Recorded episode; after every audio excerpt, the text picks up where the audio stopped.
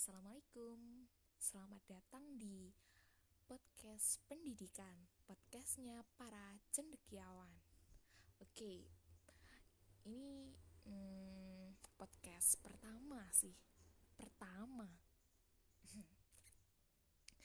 Awalnya sih bingung mau buat apa ya, buat konten apa untuk podcast pertama kali ini. Uh, ya maaf sih kalau ada suara-suara yang belum pas karena saya masih belajar, masih belajar bikin podcast. Alasan saya bikin podcast sih nggak jelas sih, abstrak. Ya pertama sih ingin coba sih, ingin coba. Uh, apakah saya? Eh saya apa gue sih? Eh gue aja ya biar akrab. Gue cocok apa enggak sih di dunia podcast itu? Alasan pertama, cocok apa enggak aku di podcast, eh cocok apa enggak aku nyampain podcast, eh, eh ya Allah salah nih aku, eh, cocok apa enggak aku bacain eh, cerita-cerita atau nyampain cerita-cerita ke para pendengar gitu. Ya Allah, semoga cocok aja. Udah akan cocok ya guys. Kalau cocok nanti aku akan bikin podcast yang lebih banyak lagi, podcast-podcast supaya supaya supaya gimana sih, supaya hari-hari kita itu terhibur. Bukan cuma saya aja yang terhibur, tapi para pendengar juga terhibur. Para podcast pertama ini kita kenalan dulu kali ya. eh kenalnya secara formal aja ya biar asik. Saya mulai ya. Ya Allah, kebanyakan bicara. Oke, perkenalkan, nama saya Aimatullah Aulia. e, Saya anak terakhir dari dua bersaudara. Kakak saya laki-laki, sudah mau menikah. Saya sedih. Saya sedih apa bahagia sih seharusnya kalau kakaknya akan menikah? Bingung. Oke. Oke, saya lahir di Trenggalek dua puluh enam April dua ribu lima, tepatnya di hari Selasa, Selasa Pon. Pon itu, Pon itu kalau orang Jawa pasti tahu. Pon itu pasaran, Pon, Wage, Kliwon, dan lain-lain. Legi, legi. Terus saya lahir pukul dua malam, eh dua pagi, dua pagi dini hari, dua malam nih kapan? Uh, ya Allah, tonggoku kayaknya apa? Ya Allah, maaf ya guys, tonggoku teriak-teriak. eh, Tonggo itu tetangga maksudnya. Gak terbiasa bilang, eh, gak terbiasa ngomong bahasa Indonesia. Ya begini, medok. Eh medok, medok Oh, bumbu sembarang lah jenisnya. Oke, okay. eh, Langsung mulai aja ya. Oke, okay. Tunggu Angga oke-oke okay, okay. Saya sekarang kelas kelas sepuluh, sepuluh sekolah di S M A N satu Trenggalek, hmm, tepatnya di kelas sepuluh MIPA lima. Semoga temanku ada yang dengerin ya, sepuluh MIPA lima. hmm, jelas. Saya saya itu orangnya nggak berani, eh bukannya nggak berani sih, tapi malu bicara dengan orang yang belum saya kenal dekat gitu loh. Terus itu saya tuh orangnya kayak nggak berani bilang enggak ke orang lain, cuma demi jaga perasaannya. Nggak berani menyampaikan pendapat sendiri karena takut pemikiran saya itu nggak bisa diterima atau bahkan nggak bisa dihargai.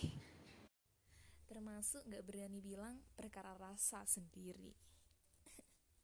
Jadi tiap suka sama seseorang, atau contohnya suka sama kakak kelas sih kebanyakan. Jadi setiap suka sama seseorang itu tidak mau, eh, bukannya tidak mau, malu itu, mau ngungkapin itu. Ya kali cewek ngungkapin gitu harga dirinya itu loh. Tapi kan ya ya ya ya, ya sembarang lah. Jadi tiap suka sama seseorang, sayang, bahkan cinta, saya itu memilih diam sampai orang yang saya suka itu punya pacar, putus, dan punya pacar lagi. Saya diem aja gitu, nggak berani bilang. Kadang lucu juga sih, kadang lucu juga sih kalau saya pikir-pikir. Sudah bisa cinta, padahal saling sapa pun nggak pernah juga. Dan kayaknya ini masalah sederhana yang hampir semua orang pasti pernah punya. Ayo, siapa yang punya masalah seperti saya? Ngaku aja lu, Tong. Paling nyebelin, paling nyebelin sih kalau momennya tepat, tapi yang sudah saya rangkai di kepala itu nggak bisa diajak bersuara. Banyak kesempatan harus hilang karena sengaja saya lewatkan. Tapi ada satu pengalaman yang unik sekali. Bisa dibilang pengalaman yang paling indah di hidupku. Yang kalau waktu itu saya langsung berani bilang, mungkin saya nggak akan pernah bikin podcast seperti sekarang. Iuh, intinya gue pernah suka sama seseorang. Yang kalau dijelaskan sebenarnya gak ada yang menarik. Asli, ini beneran gak menarik. Orangnya tuh cuek, dingin, nyebelin, irit ngomong lagi. Pokoknya hal yang biasanya saya gak suka justru jadi menarik kalau ada di dia. Geli banget gak sih denger saya ngomong gini? Kan biasanya aku ngomong Jawa lu, cah, ngerti yo. Aduh ya Allah, kok malah marahin. Malahan tuh. Karena dulu pun waktu pertama kali saya menyadari rasa aneh ini, saya juga geli sama diri sendiri. Kayak, kok ya saya bisa suka sama orang yang kayak gitu. Dan teman-teman saya juga heran. Mereka bilang, kayak gak ada orang lain aja. Cowok kayak gitu tuh ketebak deh. Terus, dari, mm, terus dalam hati saya bilang, ah kalian gak akan paham. Tapi bener kan ya, kita sering banget berada di posisi itu. Dihakimi teman sendiri yang bilang, lo tuh ngapain sih masih pertahanin hubungan yang sakit kayak gitu? Udah, putus aja. Atau bisa juga, masih ada orang yang lebih baik yang mau sama lo. Kenapa harus dia? Itu kalau saya lagi dengar biasanya saya cuma diem. Karena saya tahu sebenarnya maksud mereka tuh baik. Tapi gimana dong? Mereka gak akan benar-benar paham. Sedetail apapun saya cerita, tetap saya yang ngerasain, tetap saya yang ngejalanin. Jadi, kalau saya bisa jawab kenapa saya gak mau orang lain, ya karena orang lain itu bukan dia. Orang lain itu bukan dia, guys. Ngerti yo? Ketahuilah. Ya masa ketahuilah. Hmm, tahu yo. Duh, jadi jalan kemana-mana obrolan kita. Oke, jadi dari rasa suka, ternyata Hmm, episode satu itu terus tayang ke episode-episode berikutnya. Ya karena kan yang namanya rasa gak pernah benar-benar hilang. Saya pernah bilang gini, yang namanya hati gak pernah cuma untuk satu orang. Sejatinya gak ada yang benar-benar sejati. Dan memang saya dari dulu bukan orang yang punya ambisi. Sekedar bermimpi kalau nggak terwujud pun ya nggak apa-apa. Makanya soal dia tahu atau enggak, nggak pernah saya ambil pusing. Karena ya buat saya ini terserah kalian setuju atau enggak. Cuma buat saya pribadi, memendam perasaan adalah tanggung jawab paling seru di dunia. Karena kalau ketahuan terus rahasianya terkebongkar, pasti rasanya gak akan seseru seperti sebelumnya. Dan memang kan gak semua rasa bisa ketemu pasangannya. Ada beberapa yang diciptakan untuk kita cuma untuk jadi angka satu, yang berdiri kokoh tapi sendirian. Cuma sehebat-hebatnya seseorang menyimpan sesuatu, pasti ada rasa gak nyaman. Kayak lagi bohong aja gitu, gak tenang.